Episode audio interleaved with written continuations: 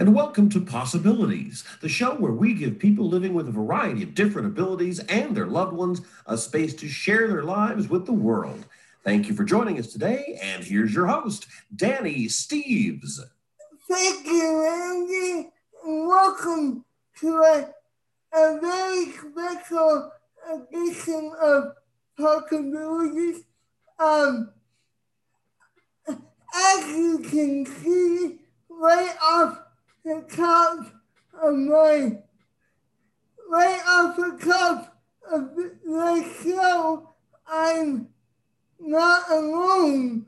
I, I actually have a co-host today. Um, if you're watching this on YouTube, you would recognize her. Um, uh, Jessica, Jessica Gilborg has been on the show um, twice, I, I guess, so I'm really um, happy to welcome her into the co-host. And um, today we don't have a particular particular guest on the show, but we thought as um as co-hosts we'll just have a conversation with each other. So, so that's what we're gonna do, and we'll see what comes out. So we apologize if um it gets a little long, but. We'll see what comes up. Anyway, welcome to the co-host, Jeff. Thanks, Danny. It's good to be here. Um,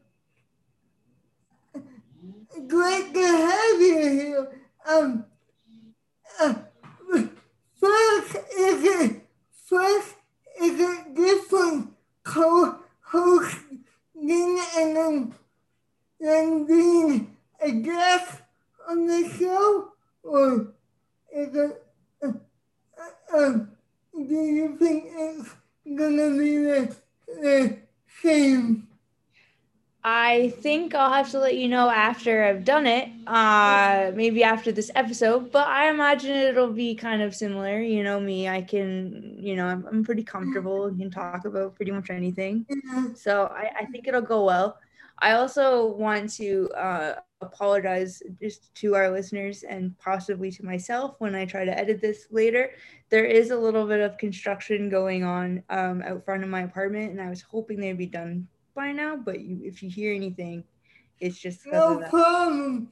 Um, and for those for those people who are listening to us on Spotify um, Jeff, um, I'm in my studio and Jeff is in her studio.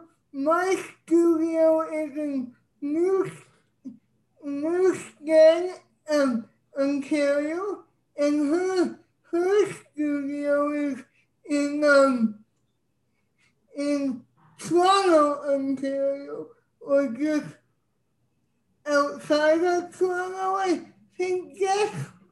I'm in Toronto today.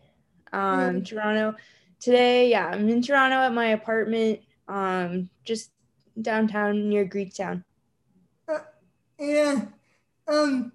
So, um, getting getting on with the show here. Um. Uh.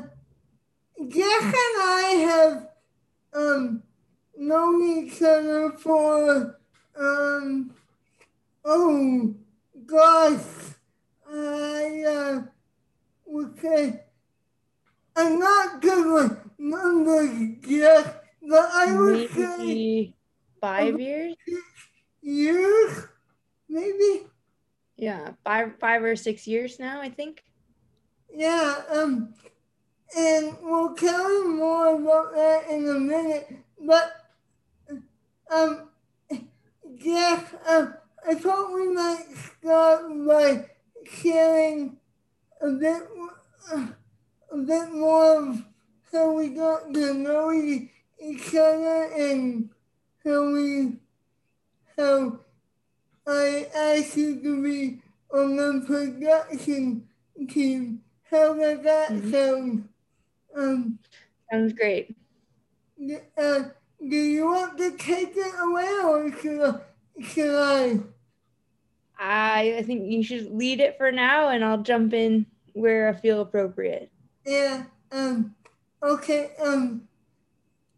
Well, Jeff and I met five or six years ago. Like we said and we we both serve on the CP Net commu- Committee out of Hamilton, Ontario.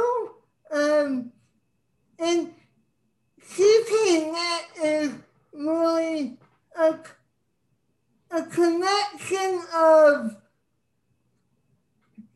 maybe I'll hand it over to you Jeff to explain what CPNet is. Uh, CPNet is a network of research and um, hospitals and um, uh, yes it's a it's a network of universities hospitals rehab centers uh, clinicians and just a, a, number of people who are all involved in the research in research about and care of people with cerebral palsy and um, we all sort of get together to share our resources and experiences um, there's also as as you can probably imagine from you know danny and i sitting here before you as two people with cp in addition to um, intellectuals researchers scientists cl- clinicians it's also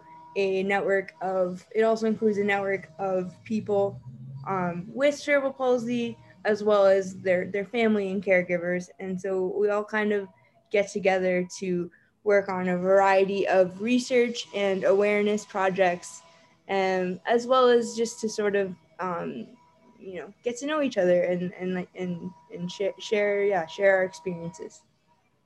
Yeah um, absolutely.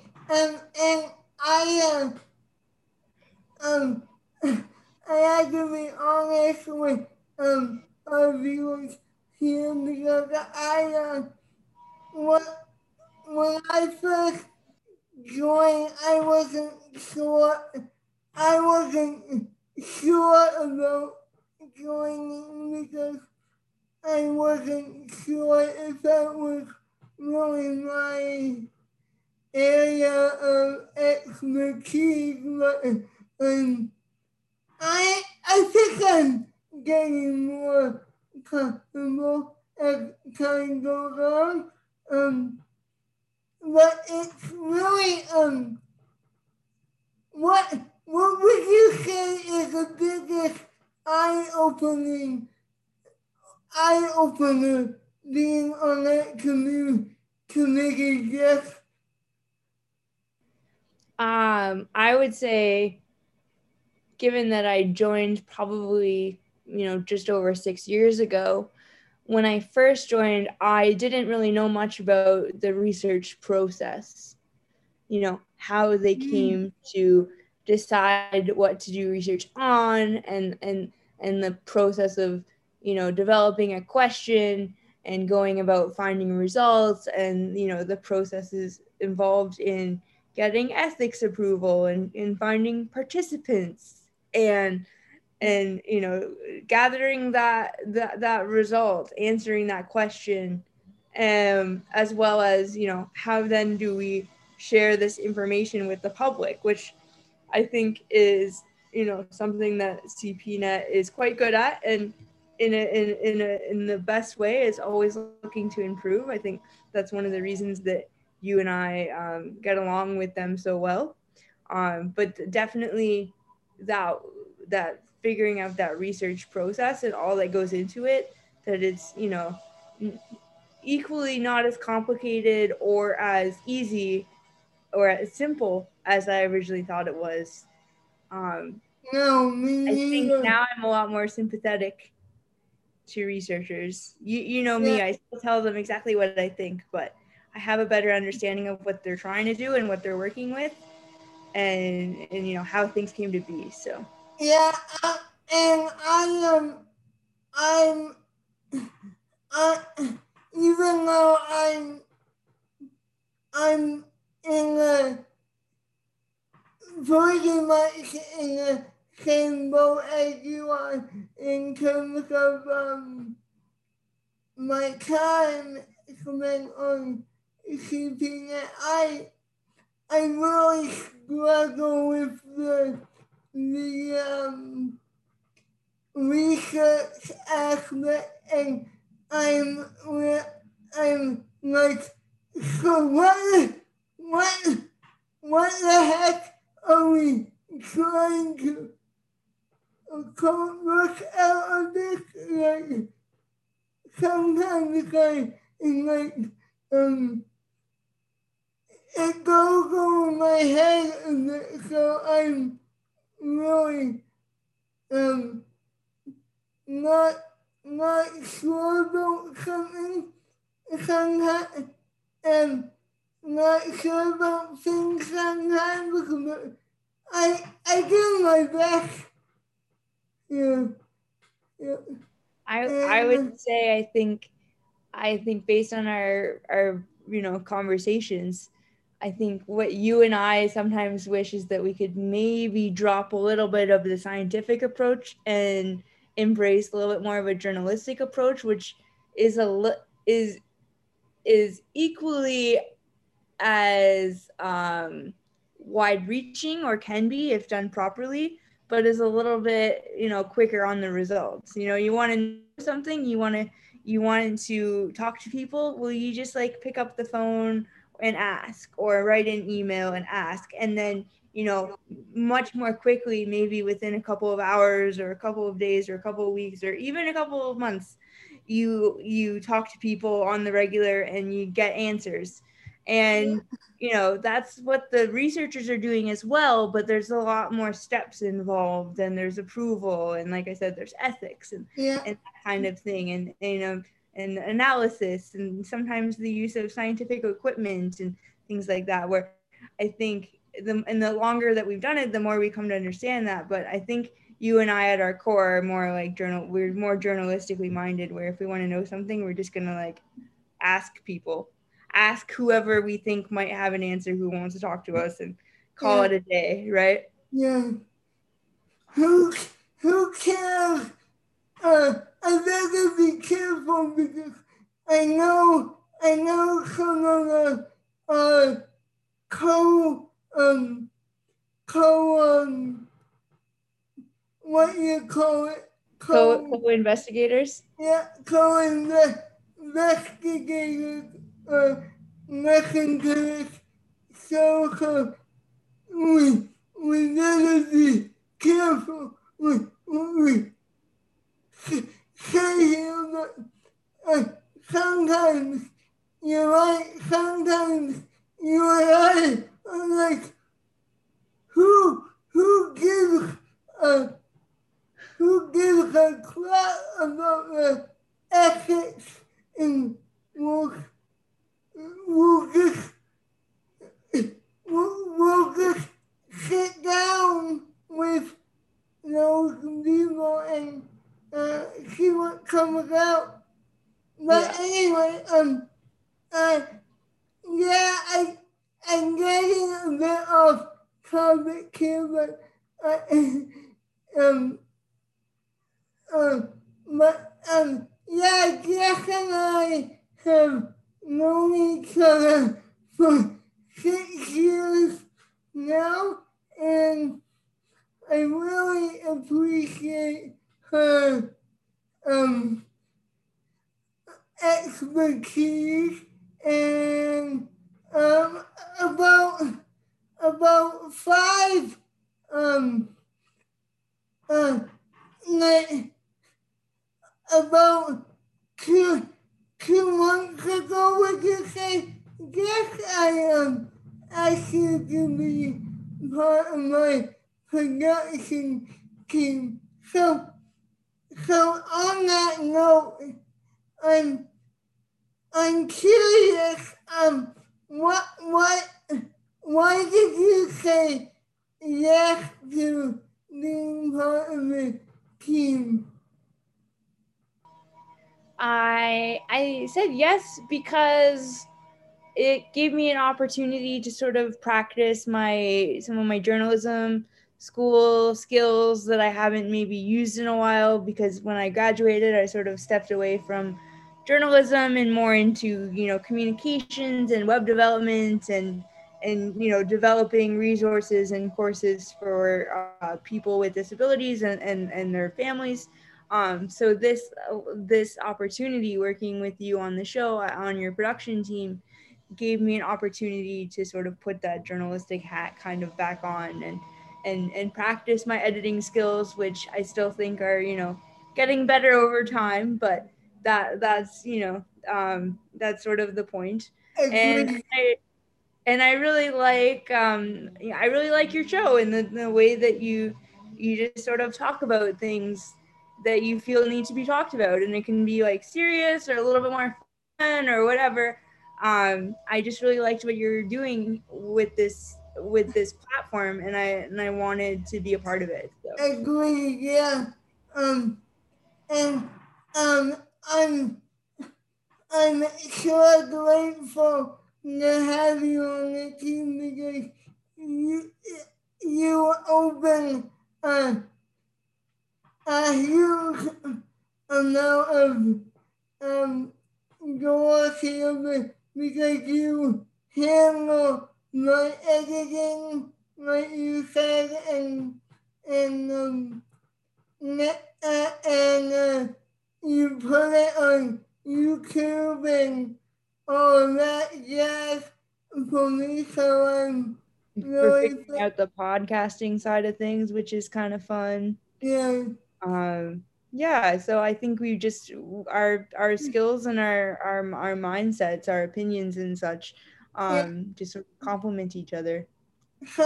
Um so um yeah i uh, yeah i agree because if you want again if you're listening to uh, us on smaller five weeks honestly probably better for this particular particular episode.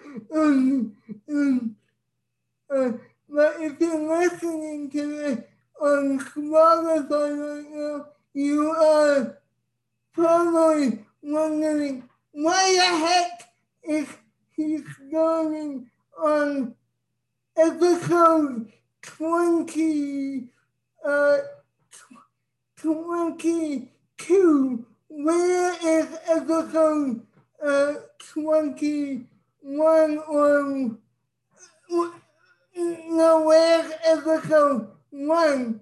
And that is because uh, um, my uh, my area of expertise is only on YouTube and I um when I uh, pitched the idea for my uh, podcast version for the the um for the show, my production team um Jack and Mark um will will talk about my later um so that is um so right now Jack has really taken over the editing process and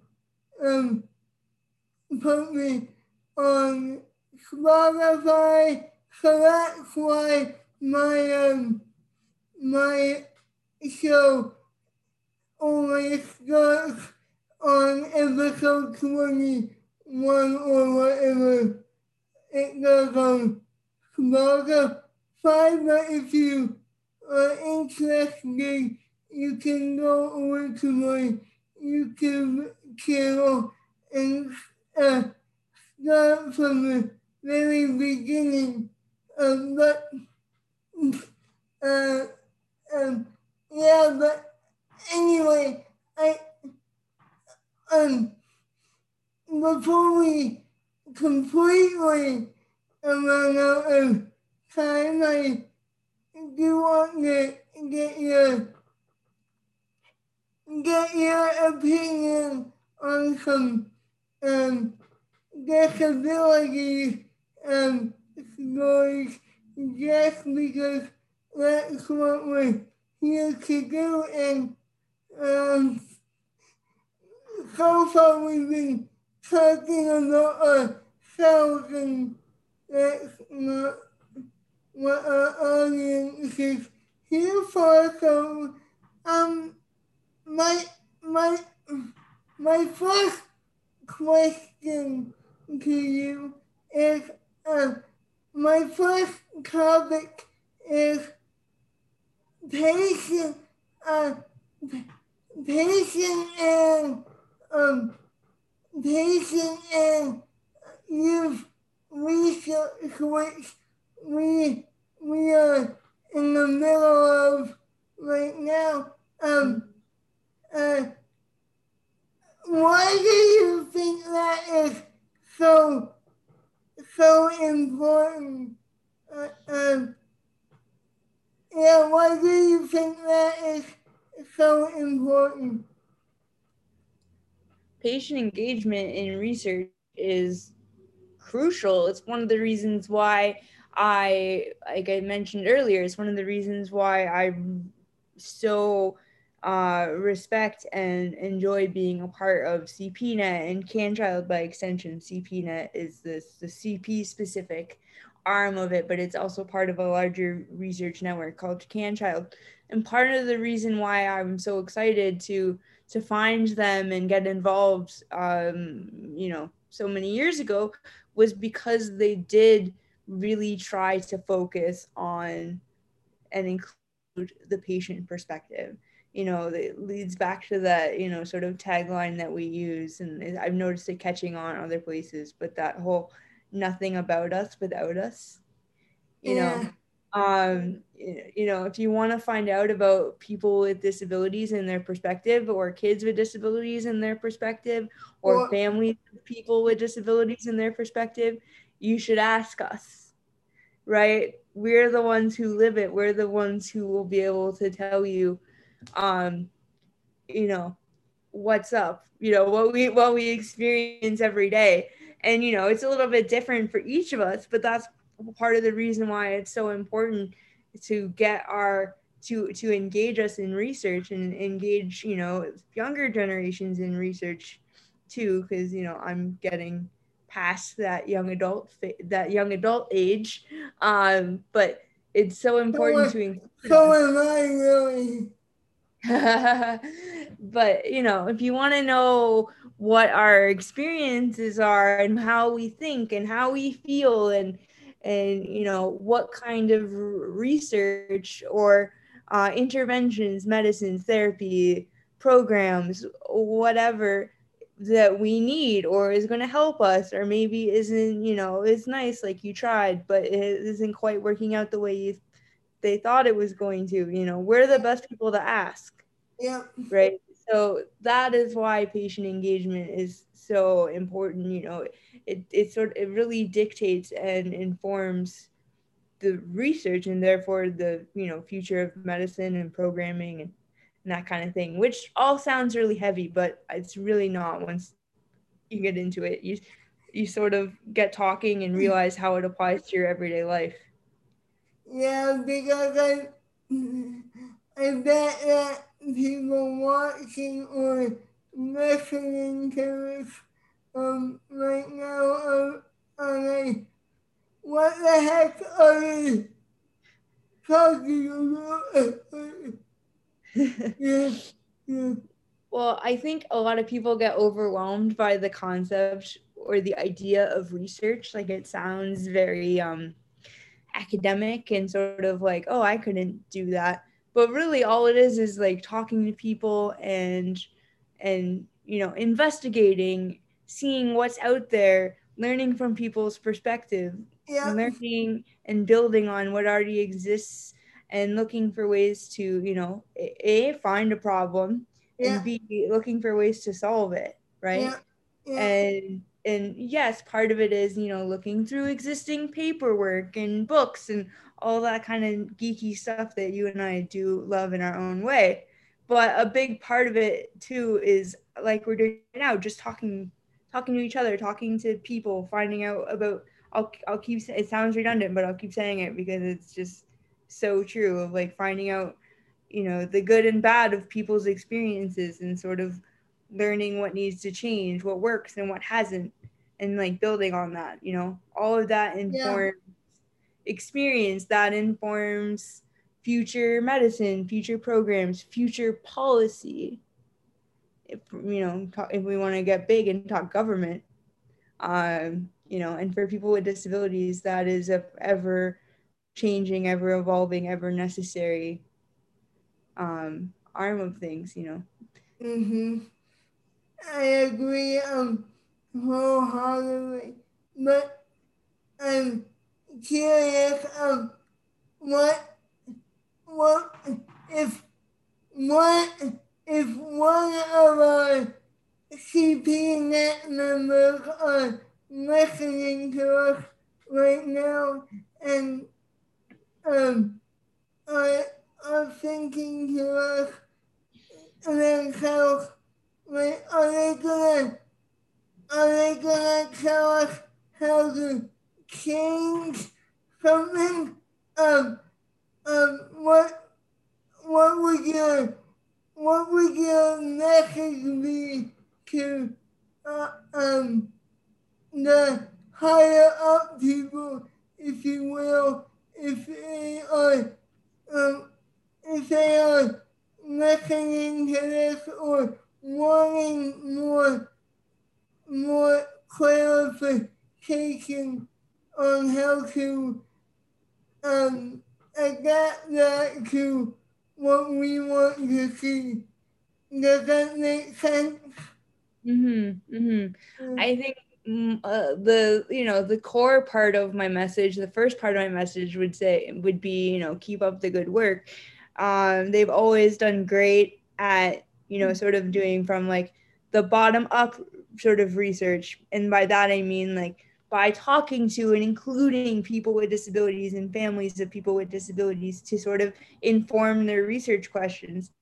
But what we've been sort of talking about more recently in some of our some of our group meetings and, and the youth engagement and research um, meetings, which you'll remember, Danny, too, is the importance of making those materials and those conversations and those meetings, those things that we do to engage with youth with disabilities, it's so important that that, that those things be accessible. Mm. And and you know, being willing to collect information and experiences communicate in a variety of different ways, whether that yeah. be verbally, like you and I often do, or in writing, or with um, alternative communication methods, whether it be, you know, computers or um, sign language or however people communicate, um, you know, written in a video, whatever, be just be open to making sure that all of that is accessible. The way we collect information and have conversations is accessible. The materials that we put out, you know, I'm very passionate about document accessibility, right? Making mm-hmm. sure things are are um, you know coded properly for screen readers or that videos have captions and and things like that, which is something I've started adding to your videos as well. Um, again, work in progress, but I, I really do try. I think it's important.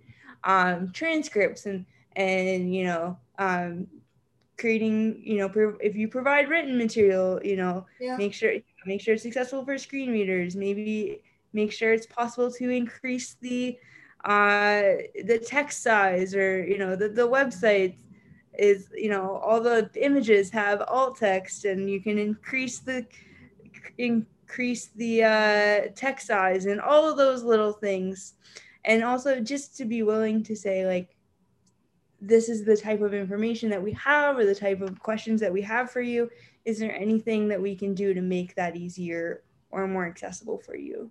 Right? Yeah, yeah and that's so important because um a, a lot of it and maybe this is a, a show that you and I can talk about in the future once we get in in our uh, production mode again. Um, but maybe we need um, to talk to those people in the research sector and say, uh, this is what we need, this is what we want to see how can we make this happen? Because you're right, this, this is not a problem that is not,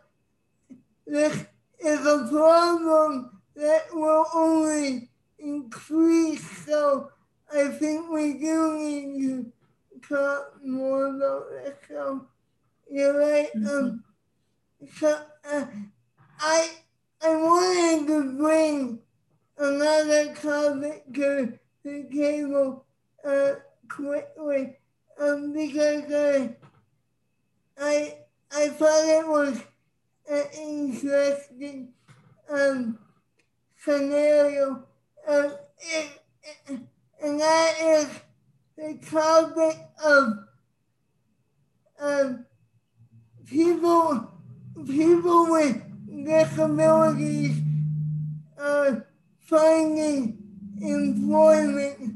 Yes, and, and you and I have talked about this um, on numerous occasions, on and off camera.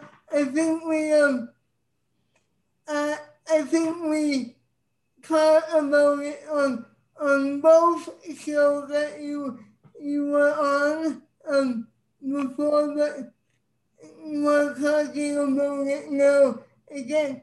Um, with a bit of a, a twist. Um, first of all, why do you think it's important for people to people in the workforce to have have someone with a disability working for them and and why isn't there more of it I guess well you know this is just my perspective. Someone else may agree or disagree, as I've often said to Danny in the past. And I think you're right. We do talk about it a lot amongst ourselves, and we've talked about it on the show before, and we likely will again with like a more focused in the future. But I don't think it's one of those things that really can get old until there's a lot of you know big notable change. But why is it important that you know we're in the workforce? why why is it important that someone has you know people with disabilities on their on their staff in their in their workplace i think one of the many reasons is that we bring a different perspective right mm. we bring again we bring that lived perspective i often lately work in communications and building websites and that kind of thing and with with I bring my life experience and the experience of close friends of mine um, to that, and I'll say, yeah. you know, this is why it's important that your website be accessible, and this is some things that we can do to to make it more accessible. And you know, I can explain firsthand why you know doing things a bit differently is to the benefit of that employer or the organization. And it's not such a big scary thing right? I yeah. bring that knowledge and that experience with me to say like this is why it's important. This is what we can do about it. And you know through those conversations i generally you know generally those around me who maybe previously didn't understand that you know those barriers or, or that ex- that experience that that you know people with disabilities have was a real thing. Or you know that it's much more easily remedied than they initially thought you know. So a that it's important and b that it can be you know solved uh, so i think that's definitely a big thing that we bring is you know that that lived experience that that lens right? Um and, and the other thing is that there's a lot of people with disability some some degree of disability in the world. And you know now that people are going to live longer even people who are not disabled now may be disabled in the future ever mm-hmm. increasing yeah. the population yeah. of people with disabilities right so yeah. it's just a really vast untapped workforce yeah right um, and the more we can participate and the more we can contribute and provide for ourselves, the easier it'll be on everyone. Um, you know, why and not? I, yeah, and I'm I'm almost hesitant to bring bring this up because I don't want to get into um uh, too much trouble here, but but I will because I want your opinion on it. Um, and I think the audience would be interested in this um in this um statistic as well. Um, and that is, I, was doing some research and I found that um the person that I was talking to, and I'm um, gonna cover my butt here and not mention his name.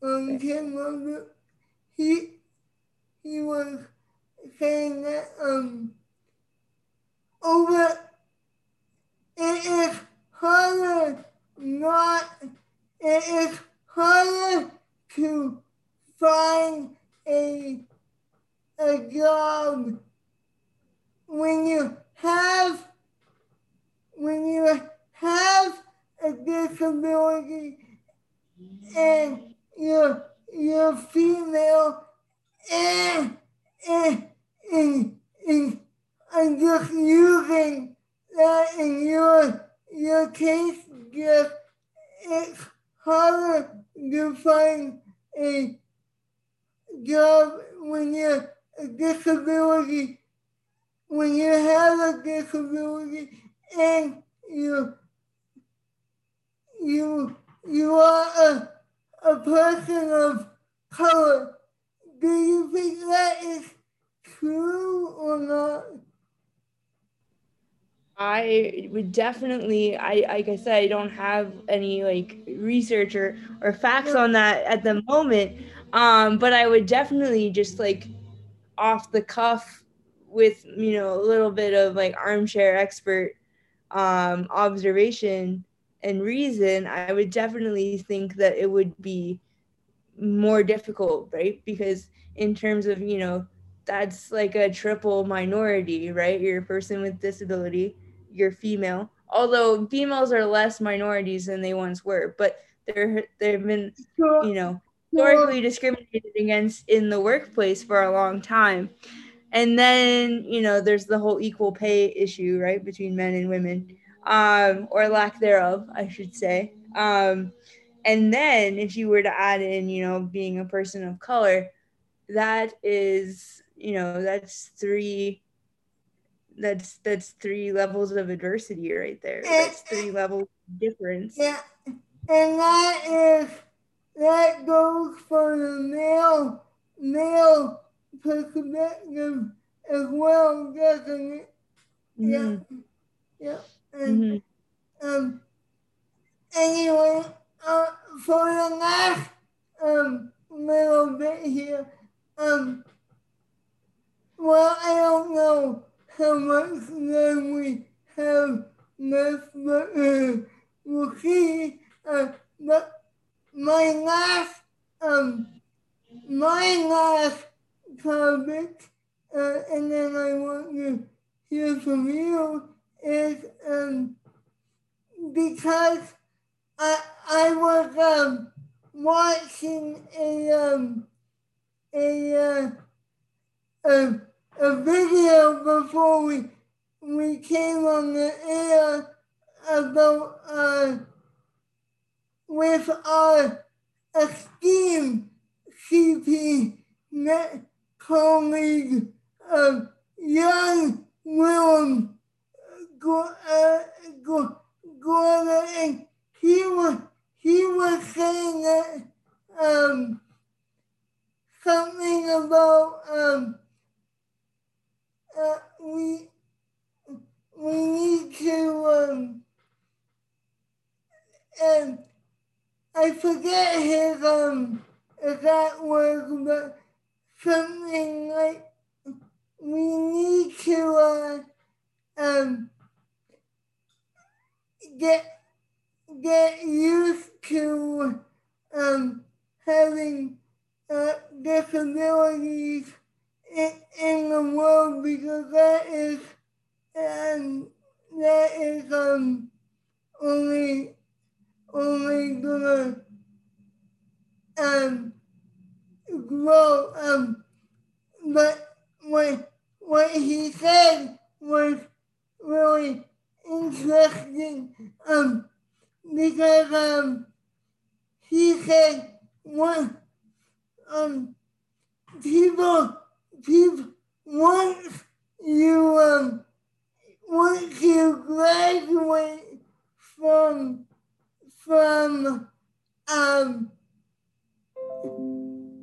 from um uh once you graduate from the uh, the child um uh, uh end of things that you really um you really put on the back burner, if you will. Do you think that is true or not? I do definitely think that's true, and I and I've had a number of conversations and continue to do some work, advisory work with um, uh, Dr. Willem Gorter on this topic, um, particularly transitioning from the pan uh, transitioning from the pediatric to adult medical system, but also as far as it also applies to other types of you know services and and that that um, are available to kids and then adults or or lack thereof um, with disabilities and and that kind of thing. When we're kids, you know, there's a lot open to us. There's a whole system that you know has its flaws and has its difficulties but if you're able to if you're able to get into it you're sort of funneled along the whole way right you get diagnosed you get hooked up with the right team of doctors you get into a a physio or rehab center like grandview or Bloorview and yeah. and and everyone just sort and you have a whole team of people around you a whole team of experts and you just sort of grow up in that system receiving the care as you go and, and like i said it's not 100% perfect and and we'll always advocate advocate and continue to work to improve that but there is that system that sort of you know follows you along and helps you as much as it can. Uh-huh. until you turn you know 18 21 maybe even 25 um, depending on where you live or you know services you need or what physio center you're a part of. You know there's that whole system. And the idea is to you know help us along and, and set us up for the best quality of life possible.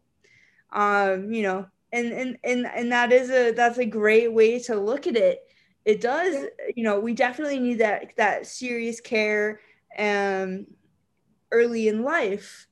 But uh as as danny you and i have talked about and and you know i've talked to a number of people at CanChild about and so have you uh just because we turn 21 doesn't mean we stop having cp or some other you know ability right?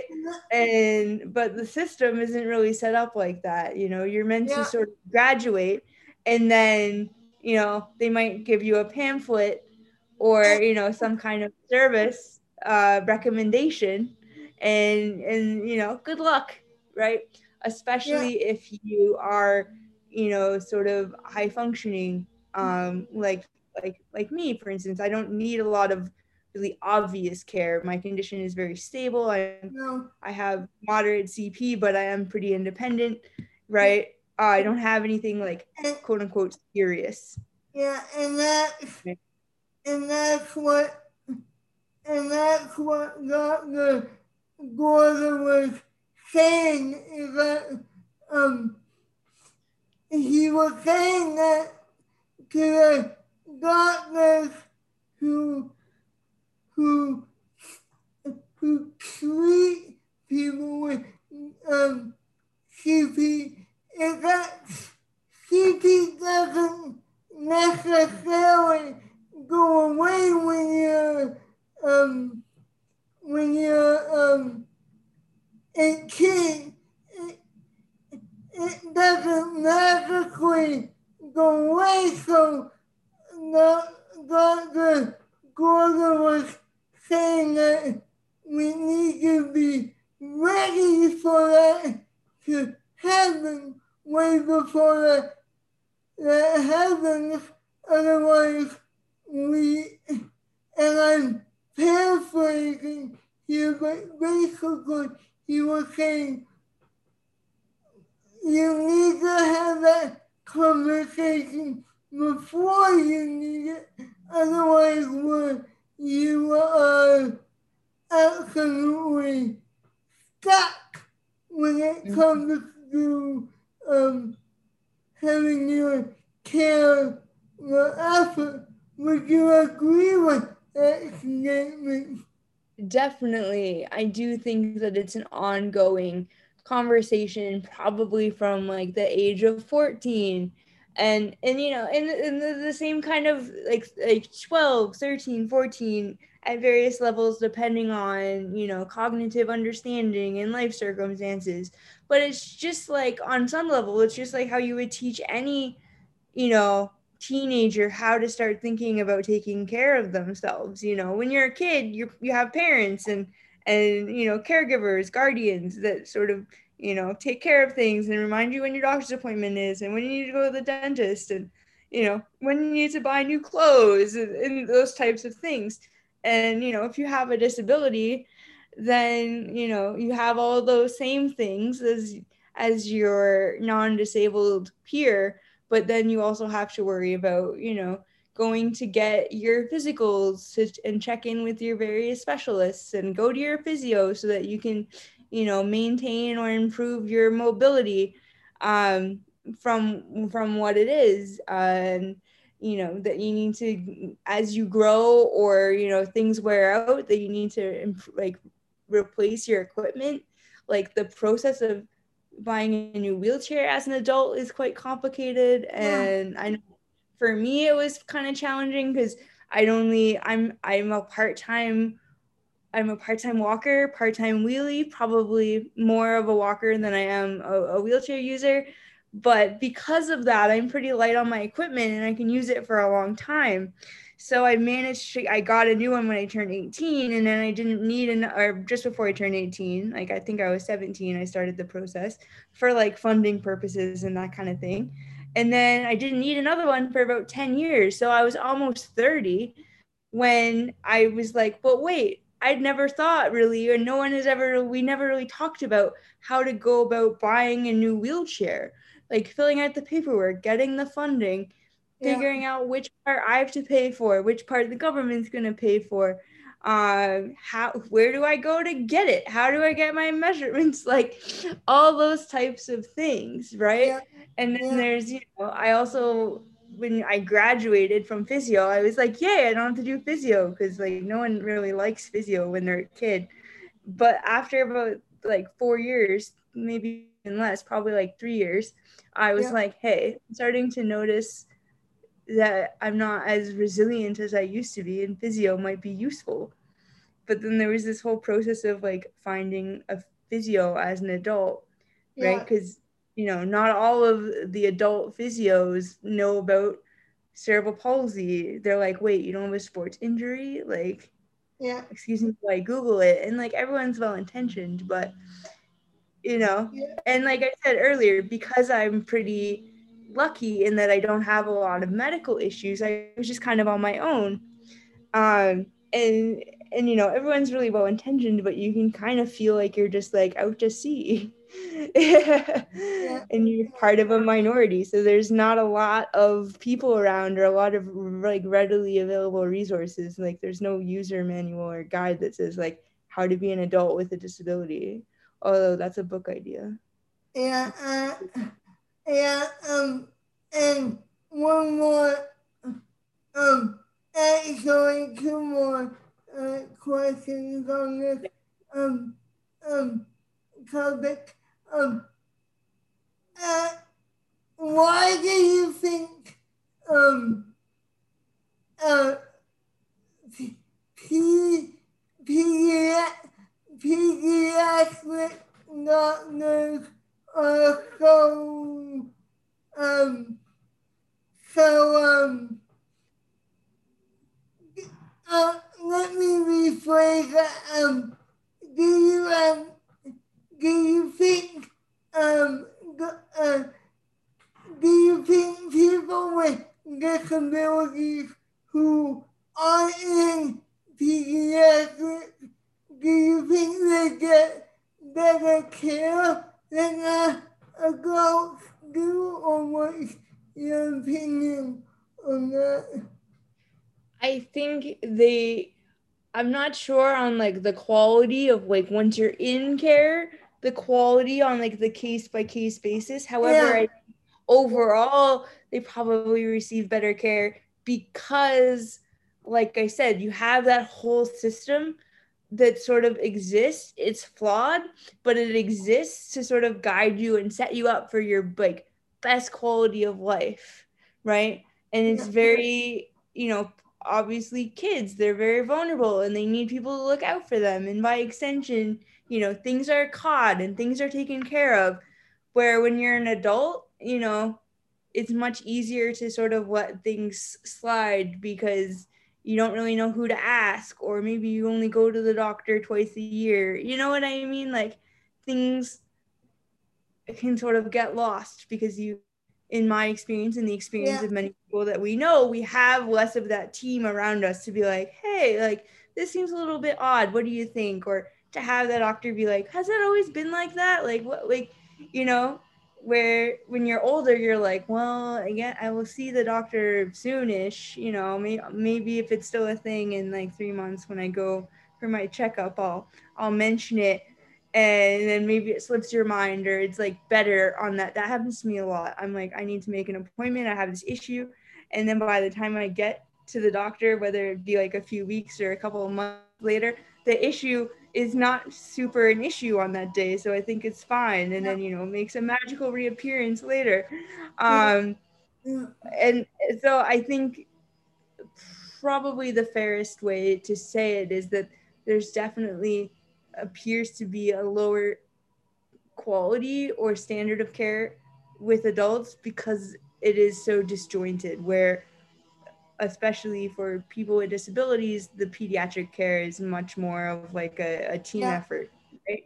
And and going off of that, I I think that the specialist the spec the specialist who specialize in disabilities are much more equipped to handle disabilities than the, the other family doctors. Would you agree with that statement? I would. Um, and again, I think it's I don't think it's for lack of lack of care, but I definitely think that the the specialists like I remember my my my surgeon for for obvious reasons would know a lot more about my CP than say my family doctor. Uh, you know, family doctors by very nature has to be very broad, right? It's called a general practitioner for a reason. Um, but the issue with that is that often those doctors, especially when you get older, the your general practitioner is your gateway to that specialist, right? So if they don't if they don't really understand the disability or the issue that you're trying to present to them that often we don't necessarily understand either. Sometimes we do sometimes we don't. It depends on on the day uh in the situation right? If you if if no one is 100% understanding the situation because maybe it's never happened before or you know you're like one of three of the hundreds of patients that they have who has cp uh you know they don't see it very often and therefore they don't really understand it. And then you so you might get you know sent to the wrong specialist. Um i've had that happen before and it was not anything ill intended. It was everything was with the best of intentions but it can take a lot longer especially in the canadian healthcare system as great as it is. Um that you know you get to one specialist and, and you had to wait to get there because there's a wait list and then you find out like oh no you would have been better off to go to this doctor over here right um, um, and like i said we just inherently have more of a focus on pediatric care which i like i said i understand you know is where we started is where they started doing their research you know because you're often born with cerebral mm-hmm. palsy for example. Right so like what are we going to do to improve the quality of life of these kids and so like that's all really well intentioned but now they're doing such a great job that it sounds a little glib, but sometimes I say to get the the researchers to pay attention. Sometimes I'll say, well, you know, you've all done such a great job that now we're not dying. we're living to adulthood. Now we need to maybe refocus a little bit or expand our focus. You know, we work so hard to get these kids to live and have good quality of lives, but now they're adults, and what are, are we? We're just kind of dropping the ball, right? Yeah. Um, so I think it will change over time. It's just a real slow go, and you have to get people to sort of get on board. And that is that is what I appreciate about uh, Dr. Um, Jan um, Dr. Uh, Gorter's um, practice is because he's he's part of the, this new um, newer field called podiatrics. Podiatrics, whatever that big long word is, and um, I have that um same same um doctor as well, not not Dr. Moore, but uh, Dr. Um, Cassidy showed up there. Um, um, but anyway, um, that's what I appreciate about those people because the podiatrist really looks at you as a whole and sees sees you as a person, and if you come, if you come to them with a um, certain issue, um, they will send you to a specialist. So that is what what that is what I really appreciate about providing trust and I hope it becomes more popular in the future. Me too. Uh, I I've actually had a couple convers a few conversations with people recently about podiatrists and how I probably need to get one.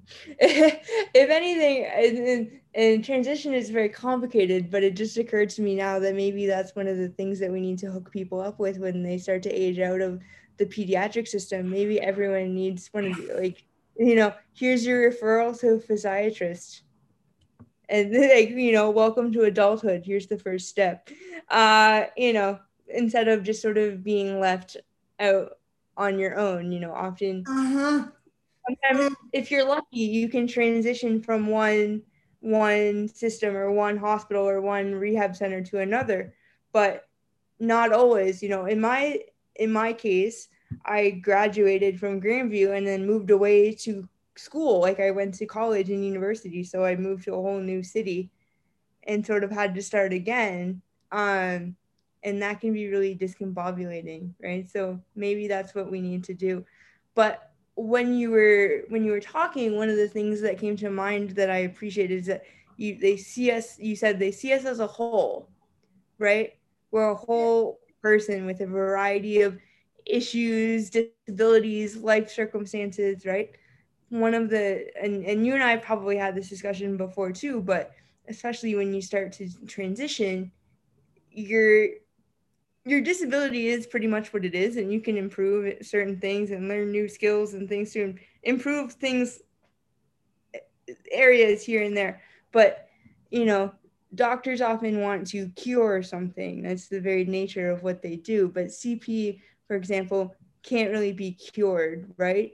Yeah. So I like that idea of like, you know, seeing seeing us as our as our whole is one of the reasons why I like my physiotherapist so much is that, you know, she has her opinions and things that she can do to help me and has opinions about what I can do better, but ultimately she's not trying to like cure my CP and you know, she cares about what activities I do in my life and we work together to try to, you know, be realistic about and, and again and again, I I really appreciate um podiatrists because they they look at you as a whole and and then if there's something wrong with you that they can't treat themselves, you they refer you refer you to a specialist who is specifically um, used to um, having patients with that particular issue. So, so that is something that I would like to see in the future having more often. And and um, if if people are interested in um, finding out more about podiatrists, maybe uh, uh, that would be a good show for us to do in the future. I was just thinking that we should do some research and maybe find um, a doctor who who ha- uh, has a history or background in disability. Yeah. Um, specifically.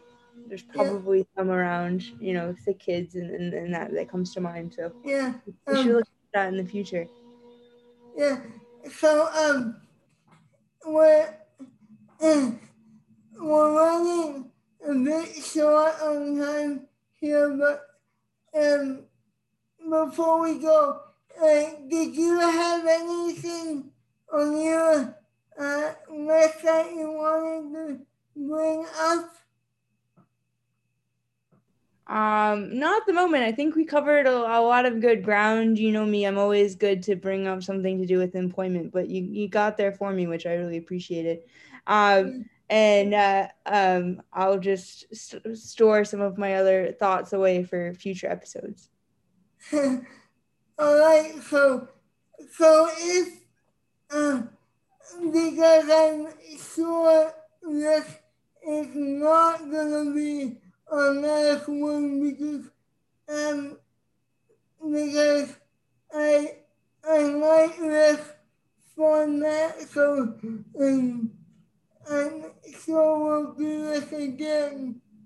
So, um, oh, okay, audience, if if you if you want to get in touch with um us here at um possibilities our email addresses um possibilities show at gmail.com and um we we try to um we try to uh, put on an episode once a month, but I know that we haven't been too persistent at it, but uh, we'll try to get better at it between the two of us. Um, um, we'll try to uh, get more content out there. So if you if you have any ideas for us to investigate, please get in contact with us.